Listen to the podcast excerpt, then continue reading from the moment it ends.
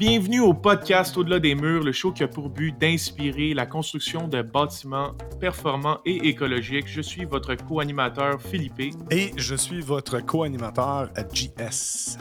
Alors aujourd'hui, on va présenter Ben Chiquan de Fab Structure ou Structure Fab, la nouvelle identité de MCH, un constructeur bien établi en bâtiment ultra performant dans le coin de, Gatineau, Chelsea, euh, Wakefield, donc euh, à la frontière Québec-ontarienne. Aujourd'hui, euh, on va parler de pré-usinage et de construction off-site, de panneaux structurels en CLT, le bois croisé laminé. On va parler de la nouvelle usine, en fait, de Fab Structure de 13 000 pieds carrés à Ripon, 13 000 pieds carrés, c'est beaucoup, mais c'est même pas encore assez. Euh, on va parler d'études de cas concrets, dont un six étages tout en bois, actuellement en construction à Toronto, euh, qui a suivi en fait un modèle IPD, Integrated Project Delivery. On essaie de trouver un terme français pour euh, traduire ça. on arrive à livraison en projet intégré. Bref, c'est une, une, approche intégrée concrète où les profits sont partagés à travers tous les intervenants. Donc, Ben va nous parler de ça. Je trouve ça vraiment intéressant. On va parler évidemment aussi des différences Québec-Ontario, où est-ce que c'est plus simple en fait pour faire euh, du bâtiment performant. Et finalement, on va parler d'entrepreneuriat parce que Ben a quand même euh, plus d'une quinzaine d'années d'expérience euh, en termes d'entrepreneur et il y a eu une transition entre MCH et Fab Structure. J'ai hâte d'entendre parler de ça. Alors, salut Ben, merci d'être avec nous. Oui, c'est un plaisir. Merci pour l'invitation. Excellent. Comment ça va aujourd'hui? Très bien. Euh, l'hiver approche, fait que c'est toujours un, temps pour qu'on pousse pour aller mettre les toits sur les projets, mais là, ça, ça commence. Ça commence. Ben justement, parlons de, construction hors site parce que c'est un peu euh, un problème que ça résout, la construction hors site, en fait. C'est justement quand l'hiver arrive. Donc, parle-nous de ça, voir. Oui, fait que euh, ça fait un bout où que c'est notre rêve de vraiment bâtir les structures à l'intérieur, puis euh, c'était pre-mai l'année passée. On a acheté euh, Ripon, euh, notre usine qui est, comme tu dis, c'était 13 000 pieds carrés. Puis c'est quelque chose que, tranquillement, pas vite, en train de monter. c'est notre ligne de production, pour qu'on va dire. c'est une évolution qui va, qui va se développer sur un autre 5-6 ans où ce que ça va en train de présentement tripler.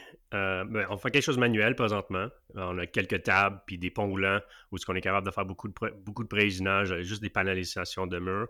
Euh, puis présentement, on est dans une étude où ce qu'on on va intégrer aussi beaucoup de mécanique, machinerie atomisée, où ce qu'on va aller de à peu près 80 000 pieds carrés qu'on est capable de fournir présentement à 270. fait que ça, c'est sur les prochaines deux ans. Puis après ça, on regarde usiner un autre, euh, créer une nouvelle usine entièrement, puis aller juste plus, valer un million. Euh, parce que le, marché, euh, ce qu'on est capable de fournir, le marché va le prendre. C'est un, système qui est, qui est dans beaucoup de demandes. C'est quoi le CLT? Parce que tu construisais déjà avec MCH en CLT, là, mais c'est quoi en fait le CLT pour ceux qui ne savent pas c'est quoi? Ouais, c'est un. fait CLT, c'est c'est un terme qu'on utilise en français, c'est du bois massif. on a du glulam puis du CLT. Fait que lame collée pour le Blue Lamb, puis CLT, c'est le, euh, bois croisé laminé. Fait que c'est vraiment euh, un, produit. On peut niaiser pour dire que CLT, c'est du mega plywood, parce que c'est vraiment ça, ce qu'on croit. Euh, mais au bout de la ligne, c'est vraiment ça, où que on, prend, prend le, bois, puis on fait les différentes orientations, puis on le colle tout ensemble dans un presse, puis ça fait un, gros morceau. Puis là, on est capable de si on n'est pas limité à New Europe, on est capable euh, d'avoir des panneaux juste de 3,5 mètres jusqu'à 15 mètres de large. Fait que c'est, énorme. Euh, puis c'est, pratique quand on veut euh, être rapide sur les chantiers parce qu'on est prêt de prendre un 45 mètres carrés d'un morceau puis le poser sur un chantier puis on, on peut marcher dessus 15 minutes plus tard. Fait que c'est ça. Il y a beaucoup d'avantages.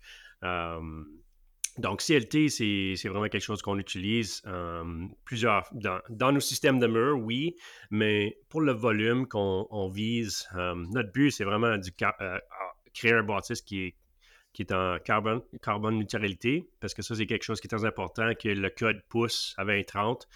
Fait pour, pour prévoir qu'est-ce que, qu'est-ce que le code il va pousser. Nous autres, on, va fournir pas juste le CLT comme système de mur, mais aussi un mur tout en bois. C'est notre but aussi. Fait vraiment, pour aller plus là-dedans, c'est vraiment un mur en ossature légère, mais on va utiliser la fibre de bois à l'extérieur pour le pont thermique, puis aussi utiliser, utiliser ça peut être du cellulose ou même du fibre de bois pour euh, les cavités.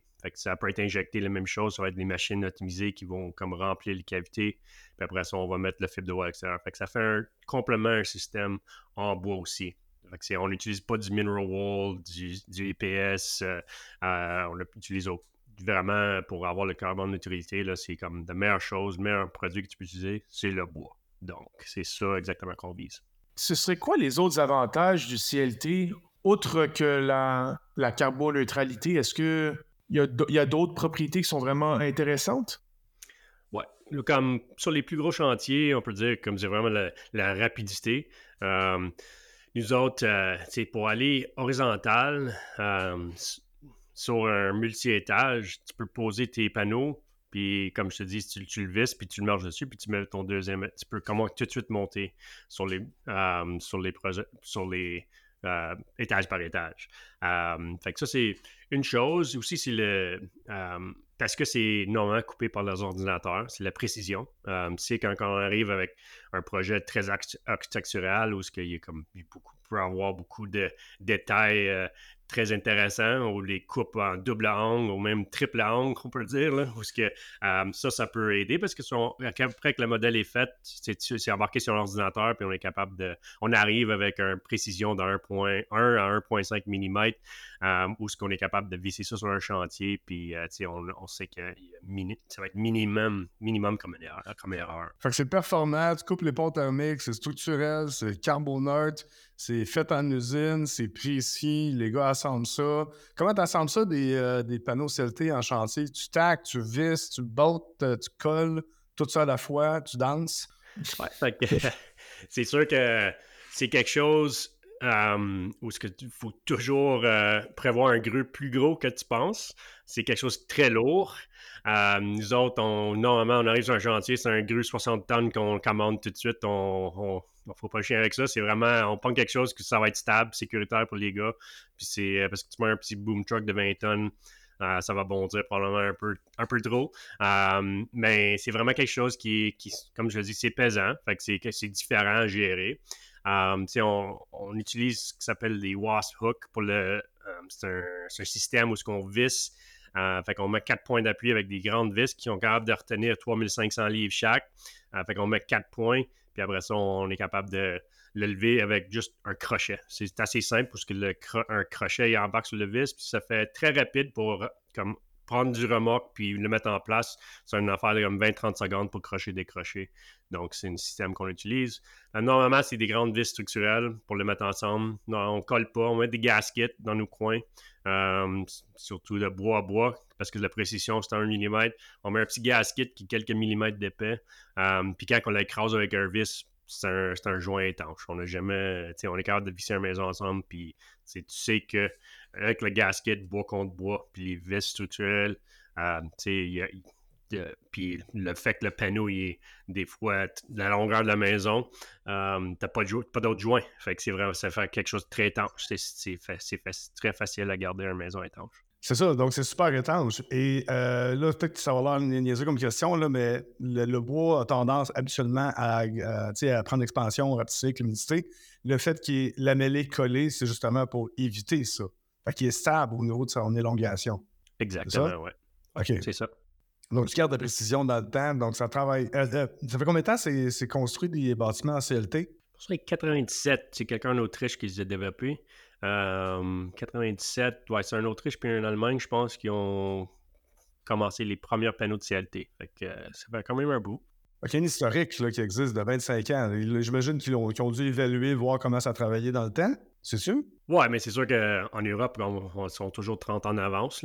Dans le temps, dans les années 80, le Canada s'est avancé avec notre, euh, notre programme de. C'était quoi, l'énergie 2000, quelque chose, pas de c'était quoi le. R2000, ouais, R2000. Ouais, c'est ça. Fait que nous autres, ben là, après ça, en Europe, ils ont, ils ont vu qu'est-ce qu'on faisait, puis ils l'ont pris, puis les autres sont là, sont, sont bien plus en avance.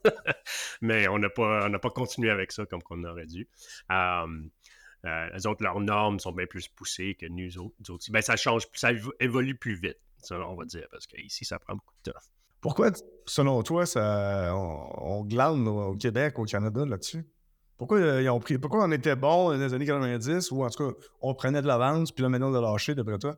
Encore, c'est juste l'industrie où c'est. c'est euh, quand on dit le monde qui écrit le code, où c'est vraiment. Euh, ils sont pas confortables autant que. Ou s'il n'y a pas aucune expertise là-dedans, que que sont à l'aise à, à changer les codes vers ces normes-là? Je ne sais pas exactement. Ça, c'est dur, c'est dur à dire, là, mais c'est, ça, c'est toujours dirigé vers le haut par le code. Fait que si le code est ouvert, euh, puis c'est nédéré dans le code, là, le monde, ils vont le développer, mais ils vont commencer à utiliser. Mais quand c'est pas dans le code, c'est un enjeu. Nous autres, notre système de mur, on est obligé de. On l'a fait certifier comme avec le CSA A227, 277. Euh, ça, c'est une certification pour un système préfabriqué hors site. Quand tu arrives avec un assemblage où ce que l'inspecteur n'est pas capable d'avoir l'intérieur, pas capable d'avoir où ce que sont les, les peut-être où ce qu'il peut rouler l'électricité, des choses comme ça. C'est, juste pour dire que notre Quality Controller, Quality Assurance Programme qu'on a dans l'usine, c'est, certifié par un third party pour dire que quand ça arrive sur le chantier, ils sont à l'aise pour dire oui, ça, fonctionne. Fait les autres, on est obligé de faire cette certification-là, puis là, on est obligé de même passer au travers des tests sur les matériaux, tout faire juste pour être capable d'utiliser un système qui est bien ben plus haut que le code, bien plus performante, bien plus en meilleure, meilleure qualité. C'est comme un enjeu. On est obligé de passer 5 mois, puis je sais pas, pendant 50, 30, 40, 50 000, quelque chose comme ça, pour comme vraiment euh, euh, prouver que le système fonctionne. Fait qu'il faut, faut en vouloir. C'est comme vraiment pour pousser le code. Puis là, ça ne veut pas dire que c'est accepté dans le code. Il y a toujours l'inspecteur qui peut dire qu'ils ne sont pas confortables pareil. Donc, c'est. Euh, Pourquoi? Mais c'est pas dans le code. Écoute, tu as passé dans le processus de CSA, des sacoches, t'as un robot qui coupe ça, t'as un assemblage impeccable. Voyons, on t'entend parler tout tantôt, c'est ultra bien organisé, c'est, j'allais dire, quasi militaire, mais c'est plus que ça, c'est industrialisé. C'est industrialiser une maison, c'est la rendre en industrie. C'est quoi cette ancienne industrielle? C'est l'industrie 4.0 qui, qui promouvoit beaucoup. Là. T'es déjà quasiment rendu là, puis euh, le gars le châssis, Waouh, bah, c'est pas dans le code, fucker. Hey, come on. non, mais c'est encore une fois, c'est le monde qui sont pas sont pas confortables, ils ne connaissent pas, puis c'est on est dans un monde d'assurance puis de liability qu'on est pas capable de, c'est loin de là. Exact. Je je voulais pas diminuer les gens qui, euh, qui, qui, prêchent par le code parce que le code est là aussi pour prescrire ce qui est en faire. Non, mais c'est là l'enjeu que nous autres on joue, c'est que parce qu'on veut faire quelque chose, parce que c'est là pour les raisons pour le monde qui veut comme couper les coins. Mais dans notre cas, où ce qu'on veut être, ça empêche le monde aussi qui veut aller bien meilleur que le code. C'est quelque chose que euh, je pense, euh, tranquillement avec le monde que nous autres, puis d'autres mondes qui sont aussi dans, dans l'industrie, les produits vont être poussés, puis ça va être reconnu, mais c'est juste que euh, c'est juste c'est là où ce que le code limite l'évaluation, l'innovation. Tu l'as peut-être mentionné, mais c'est où qui sont produits? Je sais dans le fond qu'il y en a qui viennent d'Europe. Est-ce qu'on en a qui sont faites au Canada? Oui, les premiers. Ben, en réalité, la première CLT qui je pense, qui a été conçue au Canada, c'est vraiment l'usine à Ripon. C'était CLT de, CLT au début. Euh, puis eux autres, ils, ont fabriqué, ils, fabriquaient les panneaux dans un vacuum press. Fait que pas, c'était pas vraiment le même système qu'en Europe. Ils faisaient un panneau, mais c'était pas le même système complètement. Mais c'est quand même le même produit, pas la même fabrication. Puis là, dans l'Ouest, euh, c'est Structure Lamb. Eux autres, ça existe, fait longtemps. Puis CLT Huawei, ça a été acheté de Element 5, qui euh, eux autres, ça fait, euh, je pense, ça fait 7-8 ans qu'ils existent. Ils ont commencé à Ripon, dans notre usine. puis là, ils ont déménagé à Saint-Thomas, à l'Ontario, proche de Londres. Puis là, ils ont, eux autres sont en train de doubler leur euh, production. Il, y avait comme après 60 à 80 000 pieds carrés, puis ils ont faire un autre 110 000 pieds carrés à côté. Ils sont leur 20 out pour être capable de fournir le marché dans le bois massif présentement. c'est, euh, on a Element 5, on a Structure Lamb, on a Kalisnikov aussi qui vient d'ouvrir je pense à Alberto, Colombie-Britannique sur le bord. Puis quoi d'autre? ouais, c'est sûr qu'il y a Nordic, Nordique, c'est sûr. ça, c'est un autre. Ça, c'est notre local, local au Québec. Puis les autres, c'est plus, un petit peu plus industriel. Nous autres, ils ne sèchent pas autant que nous autres, on aimerait l'utiliser parce que je pourrais expliquer un peu comment la fonctionne de CLT aussi. Pour que ça soit étanche, nous autres, il y a différentes formes que tu peux avoir dans une croisée laminée. Tu peux avoir 3 lamelles, 5 lamelles, jusqu'à 9 lamelles. Nous autres, notre, préférence, c'est un minimum, pour, pour, pour que ce soit étanche, c'est un minimum 5 lamelles à l'extérieur. Donc, même si ça sèche puis ça ouvre un peu, Là, on a quand même trois épaisseurs de colle où ça, ça, ça va rester stable, puis ça, ça, ça, arrivera pas au point, ça va ouvrir pour laisser l'air passer. Du nordique, peut-être ils vont faire des 5 lamelles, puis ils vont faire ça, mais ils ne sèchent pas autant que leur bois. Ben, dans les projets qu'on a essayés, ça, ça a ouvert plus qu'on voudrait avoir. Fait que c'est comme les autres sont pas intéressés, c'est plus industriel. C'est vraiment, on va mettre un drywall, on va mettre un pare-vapeur par-dessus. Tu vas avoir un visuel. C'est là où on va pogner en Europe, on va pogner un Element 5 ou ailleurs aussi. À 5 lamelles, on parle de combien d'épaisseur euh, ben, le, cross-section? Au Canada, malheureusement, ça part de l'usine. Donc, en, en Amérique du Nord, la plupart de le CLT, c'est fait vraiment d'un 2 par 6, un 2 par 4. C'est vraiment toutes les usines de. Toutes les lumberyards sont vraiment. Les moulins, je veux dire, ils vont créer un 38 mm. Fait que ça commence avec un 30 mm, puis ça va être, tu sais, fait qu'on parle d'un 3 lamelles, euh, tu vas arriver avec la planage à l'entour d'un 80-90 mm, après que c'est collé. Euh, là, tu arrives à un 105, un 139 euh, en termes de millimètres. Euh, donc, par exemple, l'avantage, euh, surtout que nous autres ici, pourquoi on peut acheter en Europe, puis c'est peut-être c'est un petit peu moins cher des fois euh, qu'acheter ici, parce que justement pour la raison où ce que l'on sort le bois du où ce que comment que le, bois il sort, du moulin. Parce que nous autres, si on veut un 5 lamellé, c'est c'est vraiment, il faut qu'on aille vers un 139. ça fait un panneau qui est très énorme, très lourd. Par exemple, tu n'as pas besoin de cette épaisseur-là pour la structure. Tu peux descendre un 100 mm. Fait que tu peux enlever un tiers de ça, avoir un 5 plis, puis avoir la structure qu'il te faut. Fait que là, on peut. Puis avec le bois massif, tu payes pour le volume de bois. Si on enlève 30% du volume du bois, là, on est dans la mesure d'avoir pour, pour le même. Pour que ça travaille de la même façon, on a déjà on est 30% en avantage. Fait que c'est là où que vraiment les, moulins ici en Amérique du Nord, il faut qu'ils se développent pour fournir le pouvoir l'amener comme ça pour être plus efficace. Longue histoire courte, le Canada, on commence à avoir un essor au niveau du CLT. On n'est pas encore rendu au niveau européen, mais ça s'en vient, c'est ça? Oui, exactement. Puis ça, les petites choses comme ça, où ce que nous autres, on a, justement, on a, parlé, puis on a discuté avec Element 5 plusieurs fois, puis les autres fournisseurs, c'est que exactement ce que je viens d'expliquer, c'est quelque chose que faut que ça vienne du moulin le changement ici. Là. Fait que c'est... Puis c'est là où c'est encore une fois, c'est un enjeu parce que les autres, ça fait des quoi, des, des pendant une centaine d'années que ça existe, puis la machinerie c'est fait comme ça, puis c'est comme ça qu'on le fait. Donc, il euh, faut que ça change au moulin pour, comme, pour changer nos prix sur le marché. Vas-tu t'acheter un moulin assis?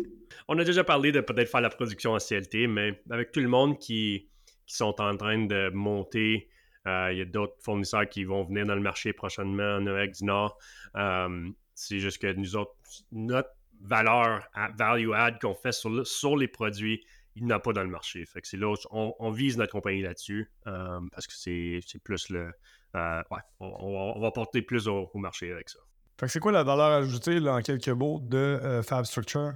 Ouais, fait quand on parle d'un CLT, normalement, le, monde, ils vont dire regarde, on fait une structure tout en CLT, c'est pré-usiné, puis ça monte vite.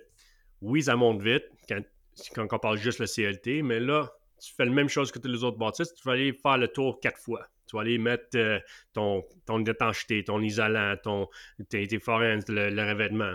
Donc, nous autres, l'avantage qu'on fait, euh, c'est on va, on va sur la table, le CLT après c'est coupé, on va mettre on va mettre l'isolant, on va mettre les, les, les à l'extérieur, on va mettre les foraines, on va le monter debout, on va installer les fenêtres, on va faire tous les tours des fenêtres avec, euh, en scellant avec les, les membranes haute, haute performance pour garder notre étanchéité. Puis aussi, on va mettre euh, euh, des fois, on va faire le flashing à l'extérieur des, fenêtres pour que c'est prêt à recevoir le revêtement. Euh, puis là, avec notre développement d'usine, à un moment donné, ça va être le révènement inclus. C'est juste ça, ça commence à prendre beaucoup de place, puis on n'a pas assez de place présentement. Fait que, ça, c'est le value add parce qu'en même temps que le, panneau il passe dans l'usine, tu peux avoir toutes ces couches-là que si tu es sourd, euh, surtout dans, un multi-étage, 5-6 étages, là, on parle de faire coucher pendant 20 minutes au 6 étages en haut, puis essayer de mettre 3-4 couches d'extra. C'est une grosse différence. Exact. C'est sûr. Parce que tes murs en CLT sont finis intérieurs. Il y a beaucoup de gens dans les constructions de MCH, ou en fait, je pense pas mal tous, gardaient le, fini, le beau fini de bois à l'intérieur. C'est fait. T'as pas besoin. T'as-tu besoin de faire d'autres choses une fois que c'est installé, mettons, en dedans pour la finition? Ben, nous autres, on est déjà venu sur les chantiers plusieurs fois parce qu'on l'était pour le sceller d'avance mais tu vas toujours avoir un peu de UV qui va faire une différence de couleur, puis tu vas être graffiner, puis tu vas être toujours en train de sabler un peu pour l'arranger des certains endroits. Donc là, on a arrêté de faire ça, puis surtout que ça prend le temps en usine, ça veut pas beaucoup de value add qu'on trouvait, qu'on faisait justement sur le chantier, tu fais juste le sabler un peu puis mettre un ton fini dessus. Fait comme dans la même phase de drywall, si tu vas en rajouter le drywall dans, ou du gyps dans le projet, c'est vraiment, tu, tu ça en même temps, puis c'est ça fait partie du projet où ce que tu vas juste le sceller parce que tu veux comme pour éviter la graisse, la poussière, des choses comme ça, euh, rentrer dans, dans la fibre de bois. Donc, pour nos auditeurs, pourrais-tu nous expliquer une, une coupe de mur typique? Pas besoin de nous donner la recette euh, de, vos succès, mais juste une coupe de mur typique d'intérieur à extérieur, ça ressemble à quoi? La beauté, c'est très simple. C'est CLT, à peu près minimum 100 mm, si on parle d'enveloppe extérieure. Puis on met notre minimum fibre de bois à l'extérieur, ou c'est un 200 mm. Fait qu'on visse ces deux produits-là ensemble, ça fait un assemblage de mur, tout en bois, puis c'est fini.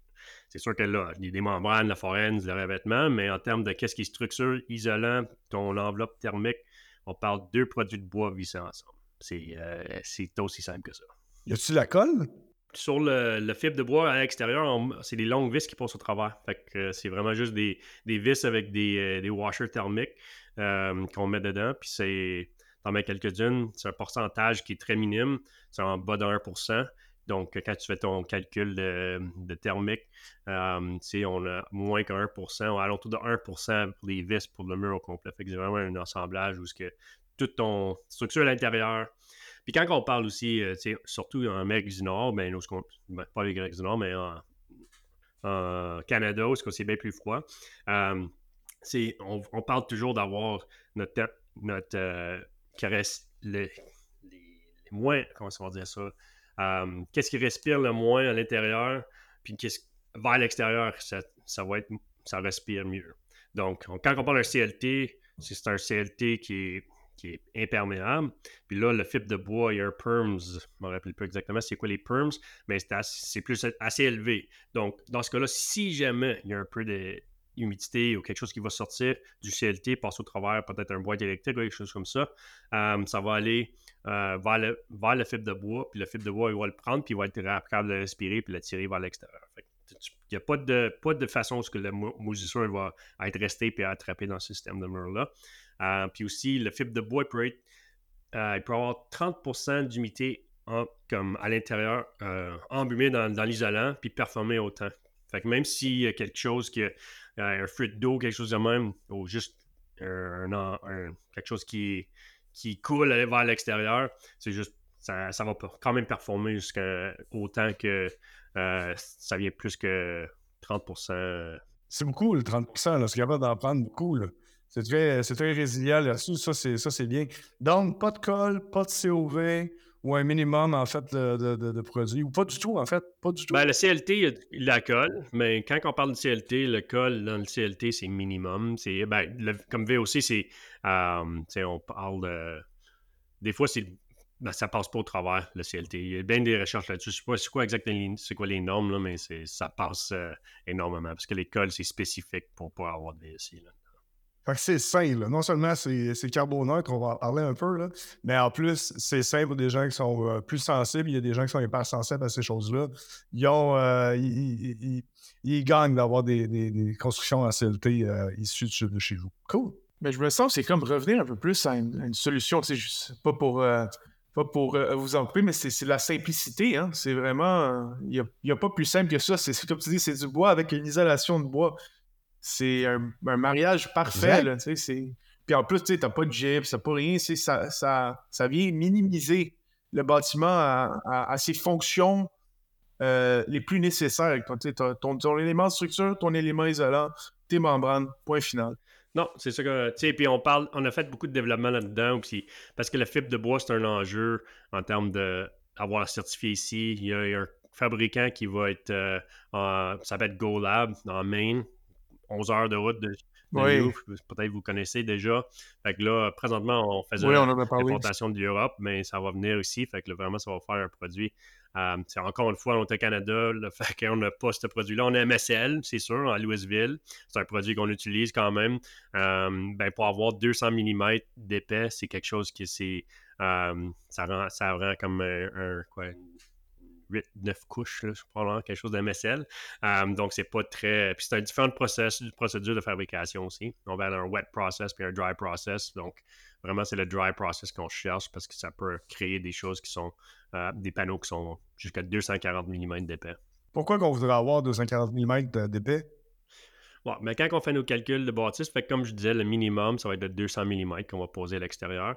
Um, par exemple, c'était euh, euh, si tu veux aller maison passif ou tu veux aller juste aller pogner plus de performance parce qu'on fait toujours un PHPP pour comme faire les calculs sur les bâtisses pour voir c'est quoi euh, c'est quoi la demande d'électricité.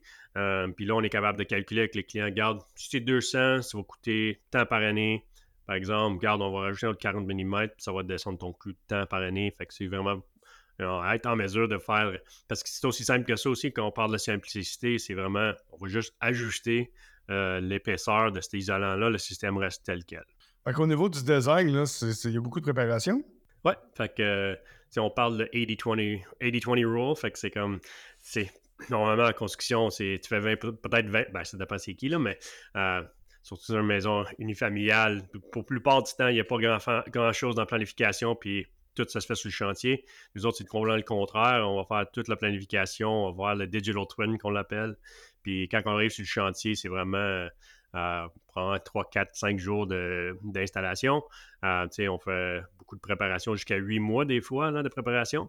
Euh, parce que pour nous, c'est différent aussi. On commande des fenêtres puis on va intégrer les fenêtres dans le panneau. Fait que si on a un délai de 6 mois des fois pour les fenêtres, pour prévoir le temps, bah, recevoir les fenêtres en usine, faire le panneau puis arriver sur le chantier. on parle d'un délai à peu près 8 mois, 1 an facilement avant de mettre un, fini sur le plan.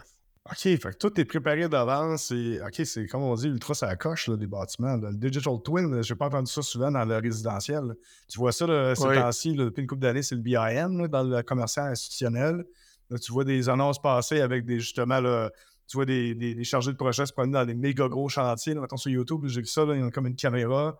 Puis là, tu as le chargé de projet dans le bureau qui compare, le technologue, l'architecte compare avec. Euh, Faites-vous ça, vous des caméras pour nous? Non, mais on, on, on toujours, mais on, dit qu'il n'y a pas de papier sur nos chantiers. On a tout fait en bois, mais il n'y a pas de papier. Euh, c'est tout fait euh, sur, les, sur, les, iPads, Il y a beaucoup de sous-contratants qui veulent quand même qu'on imprime quelque chose, mais en réalité, le modèle il est là. Pourquoi imprimer? Moi, j'ai toujours euh, je trouve c'est toujours ridicule qu'on fait tous les modèles en 3D, même quand on bide sur des projets. On sait qu'il y a un modèle qui existe, puis là, il envoie une, 40 pages de, de détails, puis tout ça, puis il faut tout sortir l'information de là, puis le modèle est là. Pourquoi pas partager le modèle?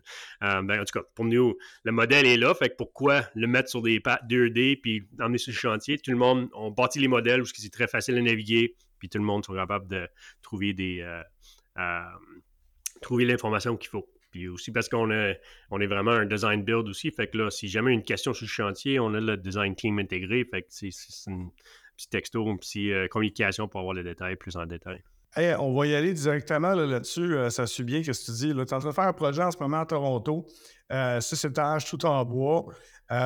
Vous avez suivi le modèle IPD. Tu viens de faire référence en ce moment.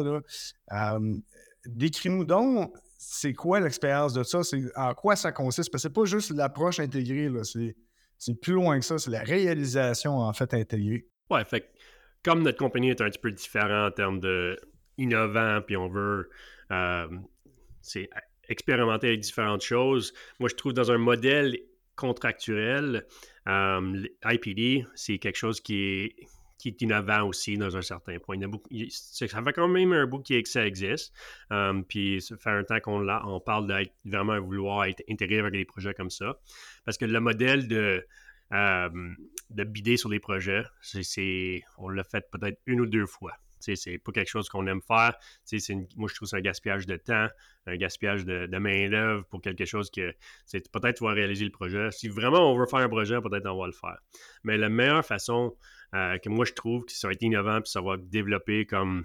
Euh, comme façon de faire, c'est vraiment l'IPD, où ce que c'est va être, ça va être, euh, où ce que à place d'avoir un architecte qui va développer des plans puis envoyer à différents contracteurs pour avoir un bid, qu'est-ce qu'ils font à place? C'est peut-être un architecte qui va créer un, un schématique. Même peut-être des fois, c'est juste pour dire c'est ça qu'on veut, c'est ça qu'on visionne faire sur ce terrain-là. Puis là, après, euh, c'est une équipe qui va bider sur l'idée puis le budget. Fait le budget est déjà partagé, c'est un target value design. Puis là, l'équipe va, va, être montée, puis ils vont dire OK, on va être en. C'est notre mission de faire le design avec les critères qui sont pour le projet-là, avec le budget. Fait tout le monde travaille comme une équipe. Euh, qu'est-ce qu'on fait à Toronto? C'est justement ça. On fait euh, au lieu de un projet, par exemple, on fait un suite of projects, fait que c'est plusieurs projets, fait que c'est le fun parce que la plupart des projets de IPD, le monde va se former une bonne équipe, puis là après un projet, tout le monde se quitte, puis il s'en va, puis des, fois sont, euh, ils ont fait des bonnes amies, puis là ils se quittent, mais pour nous autres, qu'est-ce qu'on est en train de faire, c'est vraiment de développer une équipe qui va faire projet à projet, fait que ça devient même plus intéressant parce qu'on va travailler toujours ensemble, puis on peut toujours améliorer, puis être plus efficace. Euh, par exemple, c'est pas juste partager le design puis bider sur le design, c'est vraiment quand on fait le projet ensemble, c'est un profit pool. Fait que vraiment, tout le monde met leur profit sur la table. Tu payer tes coûts. Ça, c'est tu partages qu'est-ce que ça te coûte pour faire, pour livrer qu'est-ce qui ton scope. Après ça, tu vas demander, tu, mets dans ton demande ton, le coût de ton profit. Puis ça va varier chacun parce que tout dépendant qu'est-ce que tu fais, il y a différentes marges pour les profits. Puis après que le projet est réalisé, si c'est bien exécuté, là, le monde, vont avoir les profits qu'ils ont demandé. Mais par exemple, si ça va, on a quelque chose, des oversights ou quelque chose qui euh, ça, a coûté plus dans un certain endroit que l'autre, ben là, c'est sûr que ça va sortir du, profit pool. Mais pas juste du profit pool, il y a aussi un risk pool, fait que c'est comme un contingency qu'on met aussi. Fait que c'est pas juste des profits qui vont être partie, partie la première erreur. Qu'est-ce que ça fait, par exemple? C'est juste une façon de, mettre un drive dans l'équipe pour travailler ensemble. C'est vraiment l'idée, parce que si tu es obligé de.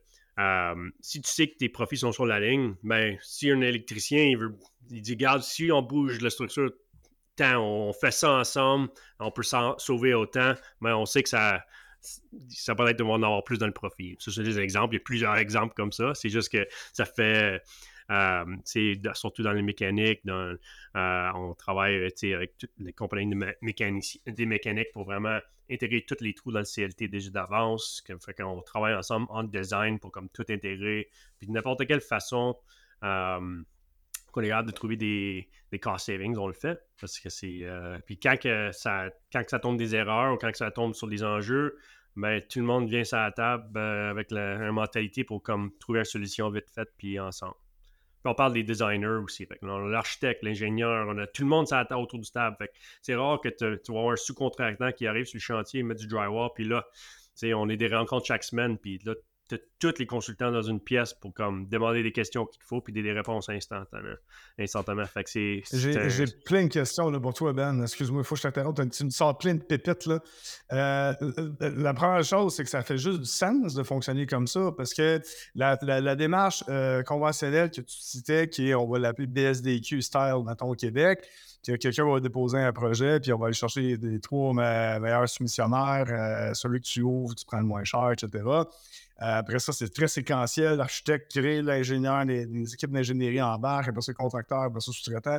Il y a comme une espèce de. C'est malsain un petit peu, je trouve, comme, euh, fonctionnement entrepreneurial. Il y a toujours quelqu'un de perdant là-dedans, ou il y a toujours une espèce de. On, est toujours à cheval à savoir, bon, on le fait dessus, on va-tu perdre, je ne verrai pas dans mon salon. Je ne travaille pas comme ça, mais j'ai vu Ben, tu, pointes, euh, tu pointes toujours à quelqu'un d'autre, c'est pas ma faute, c'est ta faute, c'est pas ma faute. Puis ça, comme c'est un des pet peeves dans la construction, j'ai il y a assez ça de juste être en bataille avec n'importe qui parce que pourquoi pas travailler en équipe? Exact. Ça amène à l'autre point que je voulais dire. Si t'es game d'y aller all-in avec toute l'équipe, tout le monde est responsable du profit, tu attires des gens qui sont par définition responsables, qui ont cette valeur-là, ce qui va à l'opposé de dire Ouais, c'est pas moi, c'est l'autre. Oublie ça, quand tu es responsable on va faire ça, OK, ça, ça fuck up, ça arrive, des fuck up, let's go, on va de l'avant, comment on solutionne ça? Fait que tu dois attirer une, euh, gang d'entrepreneurs, pas juste d'entrepreneurs de construction, tous les entrepreneurs. Euh, euh, que ce soit architecte, designer, ingénieur, ceux qui réalisent le projet, tout le monde veut que ça réussisse. C'est juste la continuité, logique de l'approche intégrée. C'est la seule façon, je pense, qu'on peut arriver à faire des vrais bâtiments performants, profitables. Parce que performant, ça ne veut pas dire manger euh, juste du pain à la fin de la soirée. Tu sais, on est en affaires, on n'est pas. Euh, c'est un but créatif quelque part. Donc, euh, c'est correct aussi. C'est vraiment intéressant. Tu, penses que ça va arriver au Québec, ça? oui, ça déjà. Ça...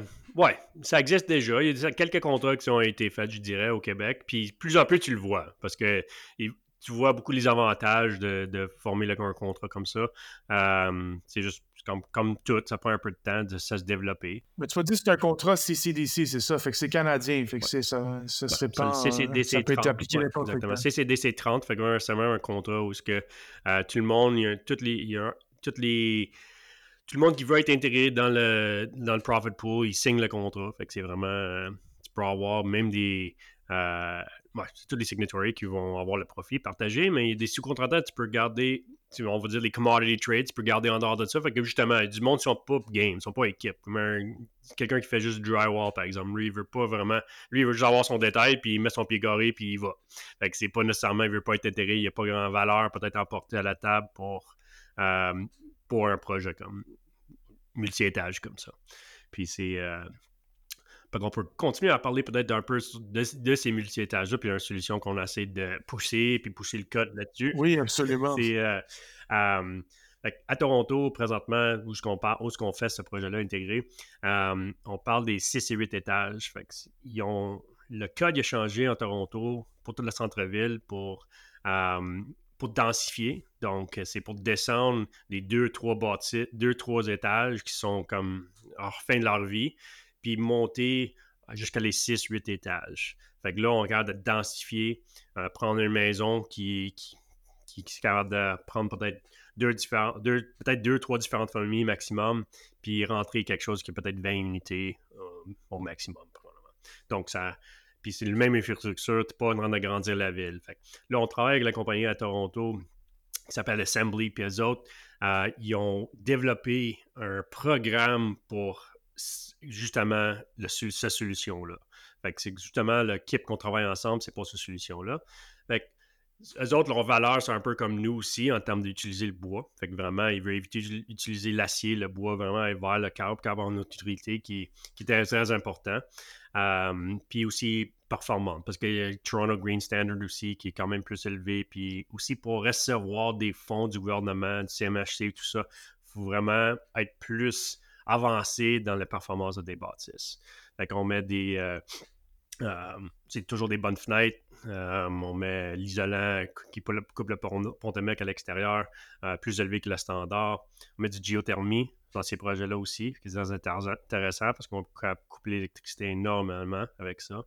Euh, par exemple, pour les murs extérieurs, quand on parle des murs CLT dans notre solution, c'est pas quelque chose qui est aussi nécessaire parce que c'est pas besoin d'être aussi performant parce qu'on partage beaucoup des murs intérieurs et tout ça. Euh, puis à Toronto, c'est différent en termes d'énergie, qu'est-ce qu'il faut? Mais on utilise tout un système en bois quand on parle. Euh, c'est du CLT pour les floors and cores. Fait que même pour les cages d'escalier, cages d'ascenseur, ça peut être un vertical CLT. Tu mets l'ascenseur dans un cage euh, tout en bois. Puis aussi, quand on monte, ça va très vite. Fait qu'on va poser le CLT, puis on peut reposer les murs par-dessus. Les murs, par exemple, c'est un petit peu différent en termes fait la ossature légère, mais on est en train de pousser. C'est là où on a l'enjeu avec le code encore pour le feu, parce que 6 à 8 étages, il y a des normes à suivre, puis c'est correct parce qu'on on a déjà vu des, des causes qu'il euh, faut respecter le feu. Euh, c'est juste là pour avoir quelque chose tout en bois. Euh, c'est faisable, c'est juste que là, on, est sur, le bord de, de pousser le code aussi pour euh, pour être capable d'intégrer un système tout en bois. Fait quand on parle tout en bois, on utilise une légère, mais là aussi, on va remplir les cavités avec un fibre de bois ou un cellulose. Puis à l'extérieur, si on est capable, on met encore un fibre de bois. Mais c'est là où peut-être on serait limité, peut-être quand même garder un, un, euh, mineral wool. Je ne sais pas ce qu'on va faire ça.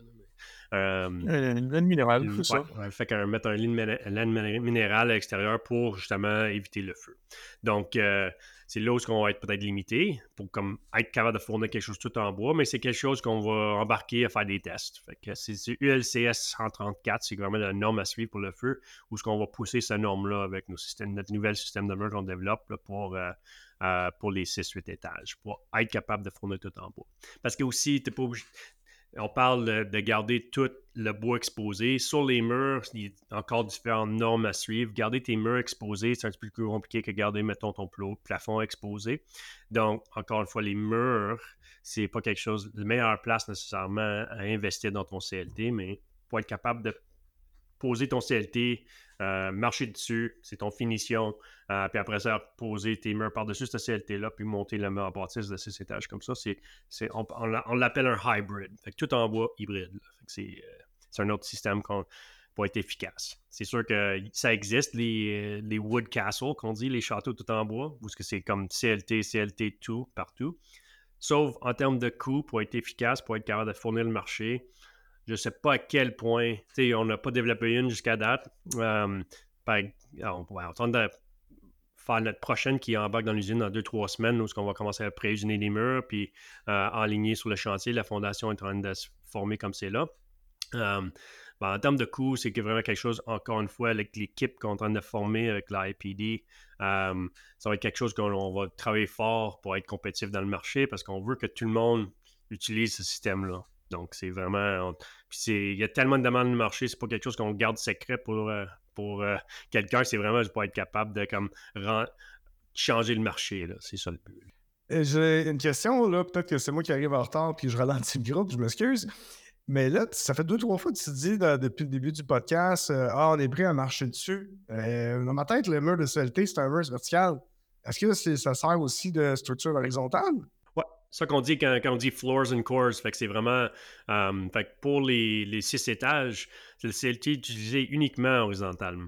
Fait que. Euh, on fait. Euh, fait que quand on, mettons, on arrive sur un chantier, on va poser des murs. Le, plus long, toujours, c'est sortir du béton, parce que c'est jamais précis au précis du millimètre que nous autres au niveau.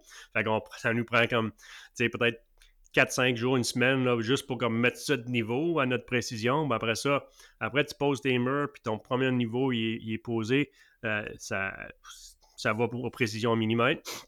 Euh, donc là on, euh, pose nos murs, là tu arrives, tu poses tes, tes CLT. comme je dis, tu marches dessus. Fait que là, tu es en train de poser tes CLT, ton premier étage est fait. Là, tu pas un échafaudage, tu fais rien, tu vas juste revenir, puis mettre ton. Euh, mettre tes, commencer à tes murs extérieurs encore, puis là, tu poses ton CLT par après. Fait que, tu sais, on monte à un étage, euh, tu sais, 3-4 jours, une semaine, on est capable de monter chaque étage sur un bâtisse, vu que c'est quelque chose qui, va assez rapidement. Puis aussi, les cages d'escalier sont, quand on commence aussi, on commence avec la cage d'escalier qui est debout de trois étages. Fait que là, on, on pose la cage, on pose tous les escaliers de trois étages. Fait que là, on est déjà euh, en mesure de monter trois étages avant de commencer le projet. Wow! Comparativement à, mettons, combien de temps pour une construction euh, standard? Bof, minimum, euh, pour, si tu fais un béton, tu tout le coffrage, puis attendre que le béton est sèche pour que tu enlever ton coffrage pour monter. la différence, c'est juste le béton, peut-être une semaine, mais nous autres, on parle de structure enveloppe fermée une semaine. fait que c'est euh, on parle de 8 semaines à peu près pour un 6 étages qu'on fait présentement où ça peut être enfermé. c'est comme c'est pas fini du tout. Il y a beaucoup de. Il y a quand même 5-6 mois, même plus après, mais on parle pour la structure de fondation, bâtisse enfermé pour mettre ton chauffage temporaire, mettons, si on travaille l'hiver. c'est quelque chose qui est efficace. Super intéressant, une belle approche hybride, là, honnêtement. Puis ça, c'est sûr que pour se rendre à ce point-là, il y a eu beaucoup d'évolutions. Ça, c'est, je crois, la nouvelle identité aussi de l'entreprise qui est, qui est Fab Structure. Avant, avec Groupe MCA, je suis aussi un peu plus dans, les, dans le résidentiel. Est-ce que vous en faites toujours du résidentiel? Oui, on reste dans le résidentiel parce que c'est quand même encore dans nos valeurs de garder, euh, euh, garder une solution pour les, maisons, maisons unifamiliales le but de prendre les plus gros projets, c'est vraiment être capable de faire du volume pour investir dans l'équipement, pour descendre les coûts pour l'unifamilial. Um, fait faire un de euh, take from the rich, give to the poor type de programme. Um, fait que c'est euh, pas vraiment sans les riches, mais juste les plus gros projets, créer le volume où on est capable euh, d'acheter la machinerie qui va aider vraiment à fournir le marché unifamilial. Puis euh, euh, c'est vraiment ça. Puis l'unifamilial, c'est sûr qu'on tente de développer aussi euh, plus des relations pour les contracteurs. Fait que là, dans le temps, MCH, c'était vraiment un compagnie de design build où ce qu'on prenait le main d'un client de A à Z.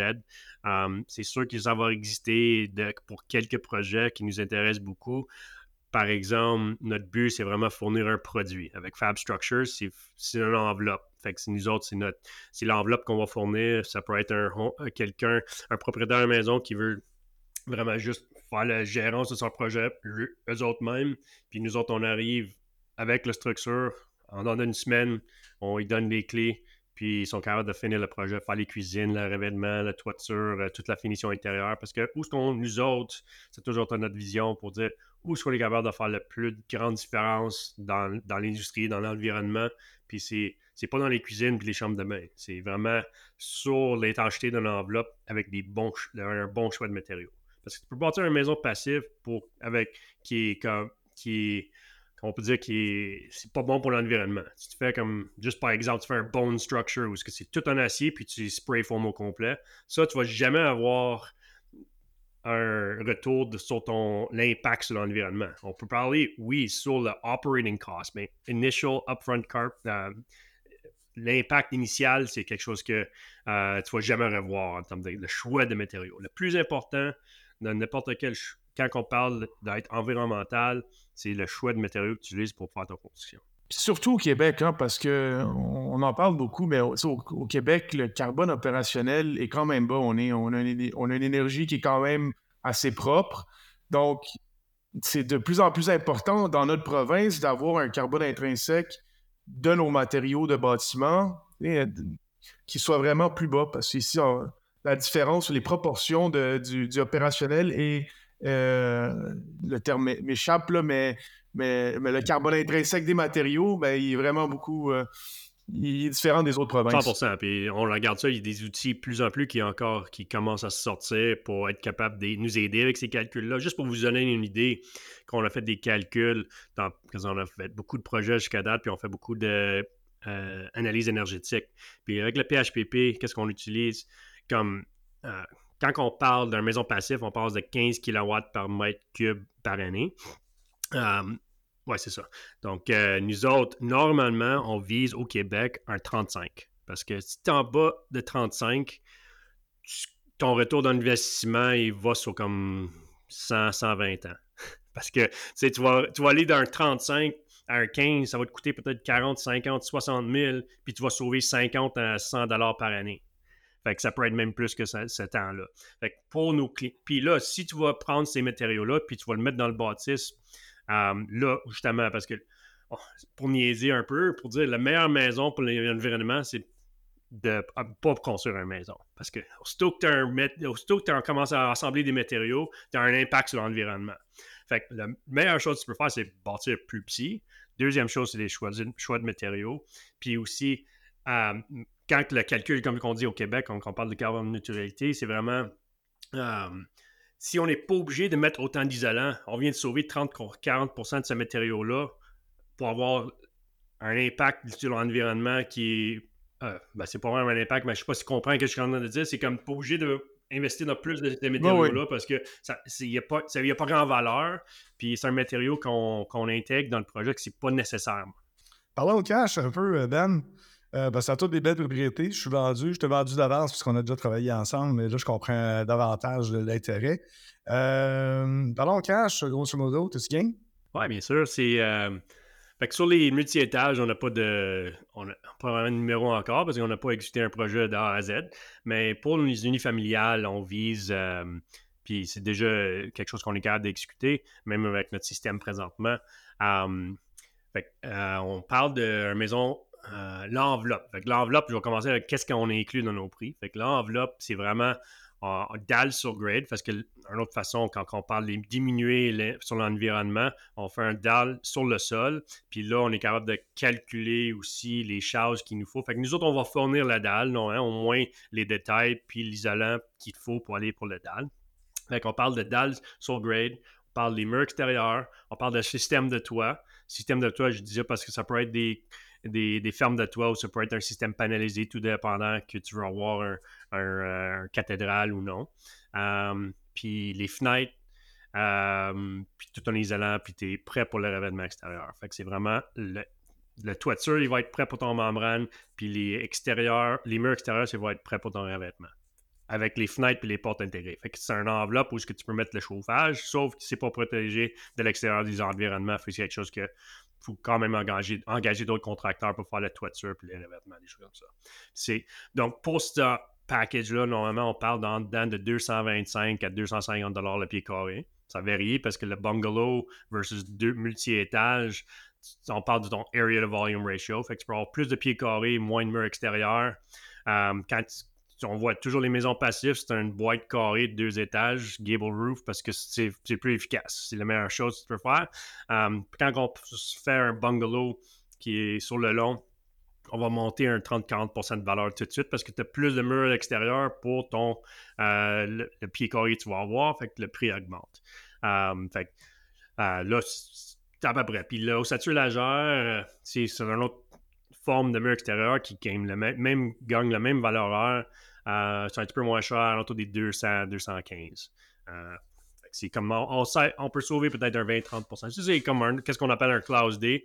C'est sûr que si on a quelqu'un qui nous arrive avec un, un un design qui est très compliqué. C'est pas le même prix du tout. Puis il faut vraiment suivre nos, euh, nos recommandations pour avoir ces prix-là. Euh, ça peut facilement augmenter à 325 pied carré quand ça devient plus compliqué. Beaucoup de murs d'eau, des plafonds à 14 pieds, des choses comme ça, ça change complètement. On parle des plafonds à peu près 8-9 pieds, un bright, c'est où ce que tu tombes à quelque chose comme ça, où ce que c'est le plus efficace. Standard, oui, parce qu'il y a comme un, ratio aussi euh, superficie-volume. Euh, pour mettons, si tu veux un bâtiment passif ou quasi-passif, euh, il y a comme un format idéal, en fait, que j'ai vu à quelques reprises. deux étages, souvent, à peu près 1300 pieds carrés total. comme tu dis, le toit, quand même très simple, un rectangle, finalement, le bien simple. Là, dans les prix que tu me parles, ça inclut le, béton, ça inclut la dalle, ça inclut l'isolation en dessous de la dalle, ça inclut tout. C'est vraiment là dans ces prix-là, en suivant vos recommandations, parce qu'évidemment, ça peut augmenter dès qu'on part en fou et qu'on fait des options. Euh, un autoconstructeur pourrait dire Regarde, moi, je, vous mets en charge de me faire une coquille finie, ben, pas finie, mais prête à ce que moi je viens de faire la finition à l'intérieur. Si on prend les murs en CLT, comme on parlait tantôt, un peu de sablage, euh, tu mets ton, euh, je veux dire vernis, c'est pas seulement vernis, mais tu mets une protection à l'intérieur. à l'extérieur, ben, c'est de l'habillage tu mets pour protéger les. Euh, euh, pour protéger en fait des intempéries. Puis tu as les fenêtres là-dedans. Puis c'est des bonnes fenêtres. Là. On parle pas des petites fenêtres, on parle des bonnes fenêtres. Là. Toujours les verres triples. On n'a jamais. Ça fait pendant une. Je disais 7-8 ans, j'ai pas acheté un verre double. Euh, il n'y a pas d'intérêt. Ça fait plus de sens. Ouais, y a pas, ça fait plus de sens. On a, euh, on a interviewé euh, NZP Fenestration dernièrement, puis on a appris quand même beaucoup sur les flights. Puis tu vas avoir du filtrage triple, dans le fond. Exactement. intéressant. Puis l'isolation, tu la dalle, tu mets combien d'épais en moyenne? Minimum, encore une fois, c'est de 6 pouces. On met du EPS, normalement. C'est un, minimum. Ça peut augmenter jusqu'à 12 pouces si, si dépendant des calculs. Quand ça va bungalow, ça va parce que tu as plus d'espace, pour les calculs, tu vas l'augmenter pour avoir un meilleur, euh, une meilleure performance. encore une fois, ça varie, mais un minimum 6 pouces. Fait que dans ce prix-là, c'est à peu près 6 pouces. Ce qui est plus que ce que la construction standard demande. Je pense que le standard, c'est 4 pouces. Ça ou 2? Peut-être 2. Des fois, à Toronto, il n'y en a pas. c'est pas dans le C'est ça, des fois, il y en a juste pas partout, tout simplement. Effectivement, t'en mets pour couper les ponts thermiques des footings. Là. Mais, hey, OK, non, c'est intéressant, ça, là. C'est vraiment, vraiment, vraiment intéressant. Non, bon, comme un moyen, je dirais entre 350 400 000, tu vas avoir une enveloppe. C'est comme. Avant, dans le temps, le monde, on arrive encore une fois, le monde ne sont pas éduqués dans les prix de l'industrie parce que dans les derniers 3-4 ans, c'est comme. Euh, on a augmenté de 30, 35 fait c'est vraiment, si tu veux un moyen, surtout, on a augmenté de 35 Fait qu'est-ce qu'on pouvait bâtir une maison pour 500 000, là, 3 ans, c'est rendu à 800 000 pour bâtir une maison, à peu près. C'est comme, c'est, tu peux, peux pas bâtir une maison unifamiliale, surtout si tu développes un rural. on parle toujours à peu près un million de dollars à cette heure, ces journées-ci. Fait on a encore beaucoup de beaucoup d'intérêt que le monde vient nous voir puis regarde, j'ai 300 000, je veux bâtir une maison. Ça, ça n'existe plus.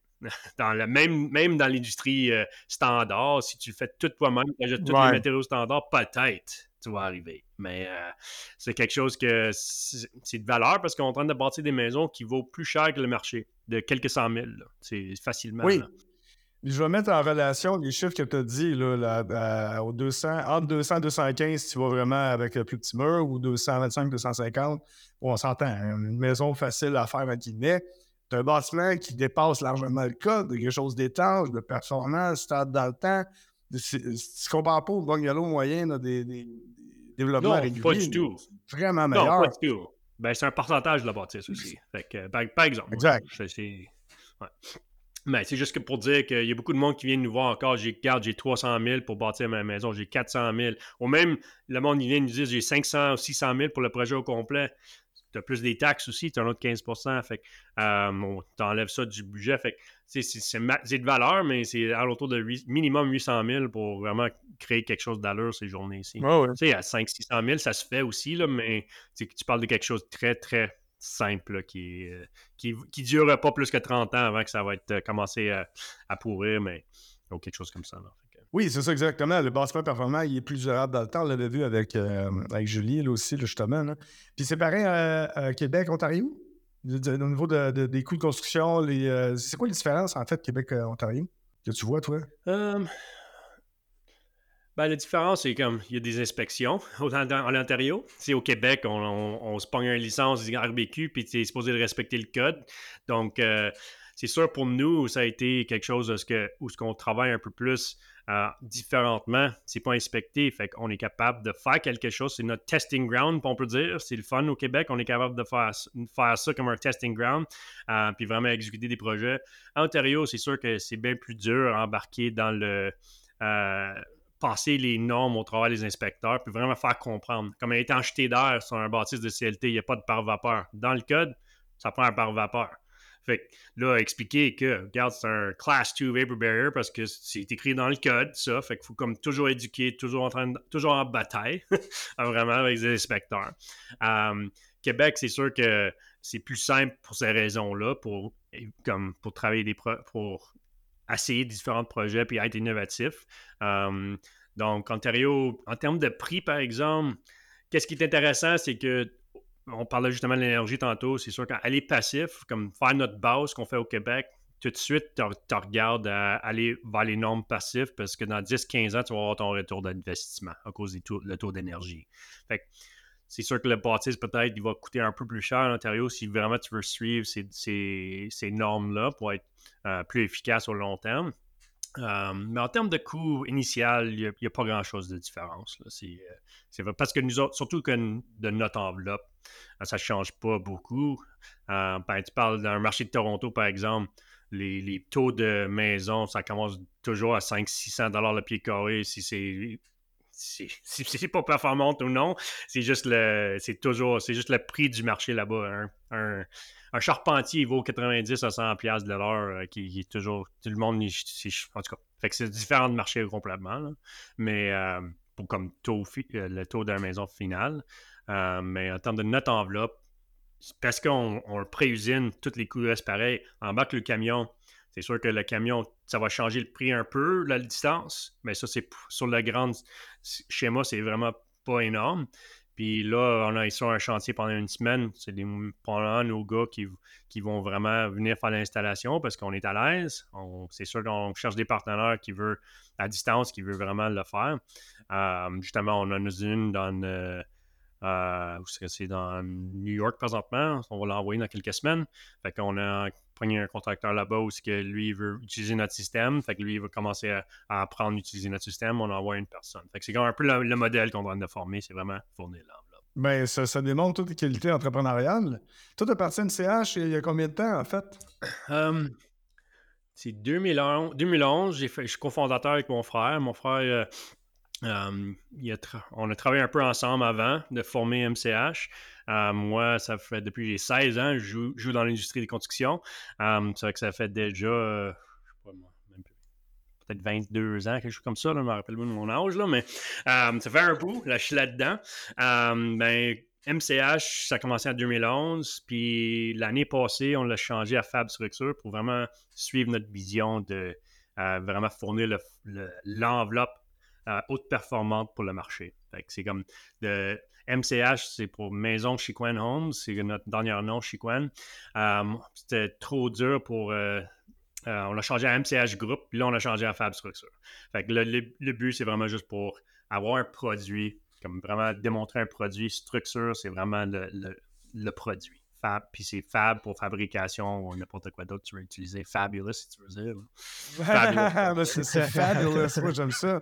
Mais euh, en fait, c'est un peu la difficulté entrepreneuriale des entreprises de services, que ce soit les entreprises en mécanique, que ce soit de la consultation, que ce soit de l'entrepreneur général. C'est très souvent unique, c'est un one-shot deal, tu le fais. Oui, tu apprends, tu recopies, colles tes recettes, mais il y a toujours à réadapter. Si tu veux faire un vrai impact euh, euh, large scale, tu n'as pas le choix de trouver des systèmes qui sont justement plus facilement reproductibles. Et euh, c'est une belle évolution de partir de, on va faire de la maison vraiment unique, vraiment performante. Maintenant, comment on est capable de faire mieux, plus partout? Là, l'usine des, meubles préfabriqués en CLT, il y, a, vraiment un marché là-dedans. De toute évidence, tu parlais de jusqu'à un million de, de, pieds carrés de production. puis le marché serait capable de le prendre en masse. Tu aux États-Unis. T'es-tu un peu au BC en ce moment? T'essaies-tu de percer le BC? Non, t'es allé en l'Est, par exemple. T'es allé en Nouveau-Brunswick, des choses comme ça. Mais pour l'instant, c'est sûr qu'à un moment donné, ça n'avait pas de sens de mettre. Euh, c'est le camionnage pour le traverser le pays, c'est commence à avoir des pertes, là, mais euh, c'est sûr que c'est là où que, encore une fois, on n'est pas. On peut développer la même usine dans plusieurs endroits plus tard aussi, là, si vraiment on veut embarquer là-dedans. Euh, parce que le modèle qu'on en a créé euh, ça va être une ligne de production automisée. Euh, c'est vraiment quelque chose qu'on travaille avec Investissement Québec, puis Innovation de bois, des choses comme ça présentement pour vraiment faire une différence au Québec, euh, vraiment introduire quelque chose d'innovatif en termes de technologie ici au Québec. fait que là, on est en train de développer une ligne. On a une consultante même pour nous aider qui ont déjà fait plus qu'une centaine d'usines. Qu'est-ce qu'on parle de faire? Puis on a une dernière petite démarche pour comme vraiment choisir tout l'équipement puis la ligne comme faire notre phase 1, qu'on appelle à Ripon, parce qu'on l'amène de notre 80 000 pieds carrés à à peu près 270, 200, 300 000 pieds carrés par année. C'est par automiser la ligne, euh, euh, puis gagner plus de performance. Puis quand on parle de ça aussi, on, on, de diminuer le montant de CLT, mur de CLT qu'on va créer, puis vraiment aller, aller développer l'ossature largeur tout en bois, parce que c'est un marché aussi que je c'est là où on veut pousser aussi, parce que le CLT, euh, notre ligne il va être euh, flexible pour le recevoir, mais en termes, surtout pour les coûts ces journées-ci, c'est à peu près de 20 à 30% plus cher que l'ossature laser. Donc, c'est déjà avec les prix des maisons, quand on parle de un 60 80 000 à sauver sur un projet, le monde sont, sont prêts à le recevoir. C'est euh, à, recevoir quelque chose qui est différent parce que la performance est là pareil. C'est la même performance. Ben, c'est quand tu veux quelque chose d'architecturel euh, ou tu vraiment c'est juste un vouloir. Euh, ça fait du sens de, mettre le CLT. Parce que surtout, tu veux mettre un finition en bois, là, tu parles déjà, ça vaut la peine. Euh, Clairement, tu parles de, professionnels, de consultants. Moi, ce que je remarque, ça fait quand même une couple d'années qu'on travaille ensemble, et en fait, tu avais un ancien chargé de projet Alex, qui était venu en fait me rencontrer à Saint-Jérôme. Puis ce que j'ai remarqué, c'est que ton équipe, globalement, tu sais vraiment bien t'entourer. c'est d'après moi un des succès de l'entreprise. C'est-tu naturel ou tu, y penses en disant non, moi j'ai vraiment besoin de m'entourer des meilleurs? non, c'est quelque chose que, fait, comme je te dis, on a une compagnie familiale, c'est je suis cofondateur avec mon frère, mais aussi quelques années plus tard, c'est ma soeur qui nous, euh, a rejoint aussi. Elle a un bac en, business. Fait que là, c'est elle qui nous a venu mettre en ligne, qu'on va dire, parce que nous autres, on était, en ligne pour pas, pas vivre longtemps, parce qu'on a, on aime, a ça construit avec nous-mêmes, mais garder, un business en ligne, c'était, c'est quelque chose euh, qui c'est pas pour tout le monde. Puis on sait, dans, dans l'industrie de conduction, c'est ça. Euh, puis aussi, la femme de, mon frère, Sophie, elle, euh, c'est elle qui gère notre HR. Fait que c'est elle qui fait un partie de notre équipe. C'est elle, sa vision, c'est vraiment créer aussi un, compagnie où ce que euh, l'environnement euh, de travail il, elle veut que ce soit le meilleur au Canada, on va dire. Donc, c'est c'est vraiment. par une vision commune d'innovation, de performance. Tout le monde veut travailler, c'est passionné, on l'entend. On l'entend. Ça serait quoi le, le, secret? Tu pourrais dire, maintenant, quelqu'un qui part en business en ce moment, qui nous entend depuis un an déjà quasiment, puis qui fait OK, moi j'embarque là-dedans. Euh, ça, serait quoi, mettons, les, les, les, conseils que tu donnerais à cette personne-là? Ben, les petits pas. On a fait plusieurs, euh, plusieurs pas des fois où on a essayé de grandir trop vite, puis on est obligé de tomber en arrière pour, euh, pour rester en vie. Donc, oui, tu peux avoir des grandes visions, mais prends ça pas à pas, parce que c'est quelque chose que euh, qui, peut te mettre un peu trop de stress, puis euh, arriver dans une situation où que, euh, tu vas être obligé d'avoir quelqu'un pour t'aider, pour rester en vie. ça, c'est une chose. c'est sûr que, ouais, vous entourez des, personnes que tu veux travailler avec, parce qu'on dit, si tu veux pas travailler avec du monde qui qui te, qui la journée longue, on va dire.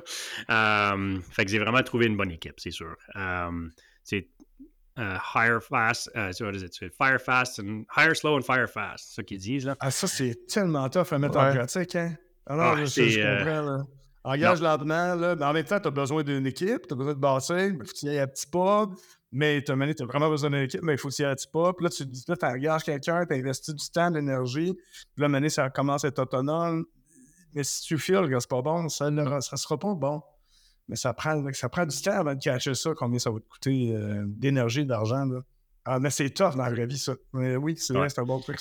Ouais, c'est sûr. Puis nous autres, on vient juste d'être dans une position vraiment où ce qu'on peut le faire. Mais si tu arrives là avant nous, là, ça c'est un conseil peut-être qui est intéressant. C'est pas juste pour le, staff, c'est vraiment pour tes clients aussi. Parce que si tu n'as pas un bon feeling d'un client du début, t'es bien mieux de le lâcher au début, même s'il y a des petites pertes au début, que plus tard. Parce que nous autres, tu sais, on va, on d'arranger le client, on va donner ça, on va donner ça. Mais si tu donnes de quelque chose au début, tu vas le donner pour le, tout le long terme, puis au bout de la ligne, il ne serait pas content pareil.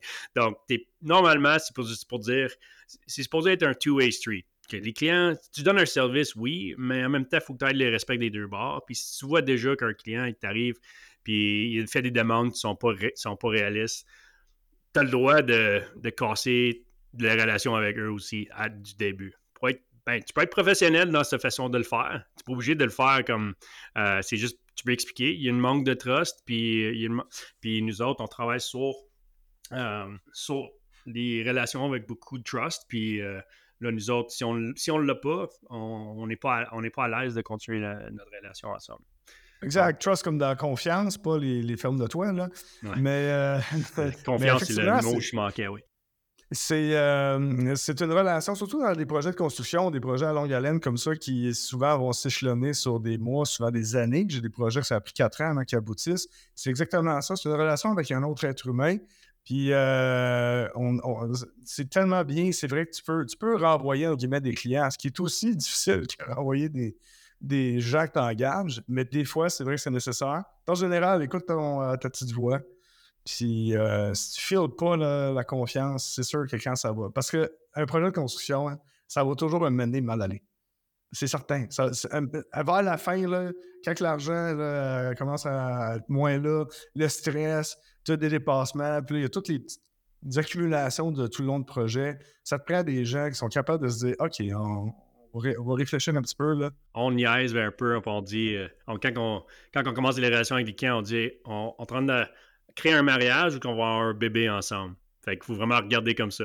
Parce qu'on va avoir un mariage où il y a une relation, il faut gérer, puis après ça, on va avoir créé une structure, un bébé, où ce qu'on va être obligé. C'est pas une affaire où c'est une transaction, puis c'est fini. On va, on va être là pour quelques années en train de parler, ça, parler de ça, puis essayer de gérer ça. Fait faut comme. Tu peux prendre tes clients un peu comme un mariage. Il faut vraiment faut regarder comme ça un peu. Puis le bébé, le bébé vient neuf mois plus tard en plus aussi. Hein? exact, exact. Puis tu sais, on est un podcast de, pour vraiment démocratiser euh, le bâtiment ultra performant puis démontrer à quel point c'est euh, euh, plus accessible que bien des gens pensent. Mais l'entrepreneuriat derrière ça est quand même vraiment important parce que c'est ça qui permet de réaliser ça. C'est des gens qui t'offrent longtemps comme, euh, comme nous autres. Donc, euh, Ben, merci d'avoir été avec nous aujourd'hui. C'est euh, vraiment très constructif. On apprend toujours. Merci beaucoup, Ben. comment on fait pour te, rejoindre si les gens veulent tes services, tes produits, tes bonnes compagnies? on est à fabstructures.ca. On a aussi un Instagram. ça, on va mettre un lien. Je ne me rappelle plus le handle. Puis aussi, on a YouTube. Fait qu'on a une ligne éducative sur YouTube où ce qu'on explique ce qu'on vient de faire, c'est de suivre euh, nos différents projets qui vont être à venir aussi, avoir des time-lapse, des multi-étages qui vont monter, des choses comme ça. Fait que ça va être quelque chose que euh, vous pouvez suivre dans les années qui s'en viennent. Excellent, super. Merci beaucoup, Ben. Merci, Philippe, encore une fois. Super inspirant, Ben. merci à vous autres.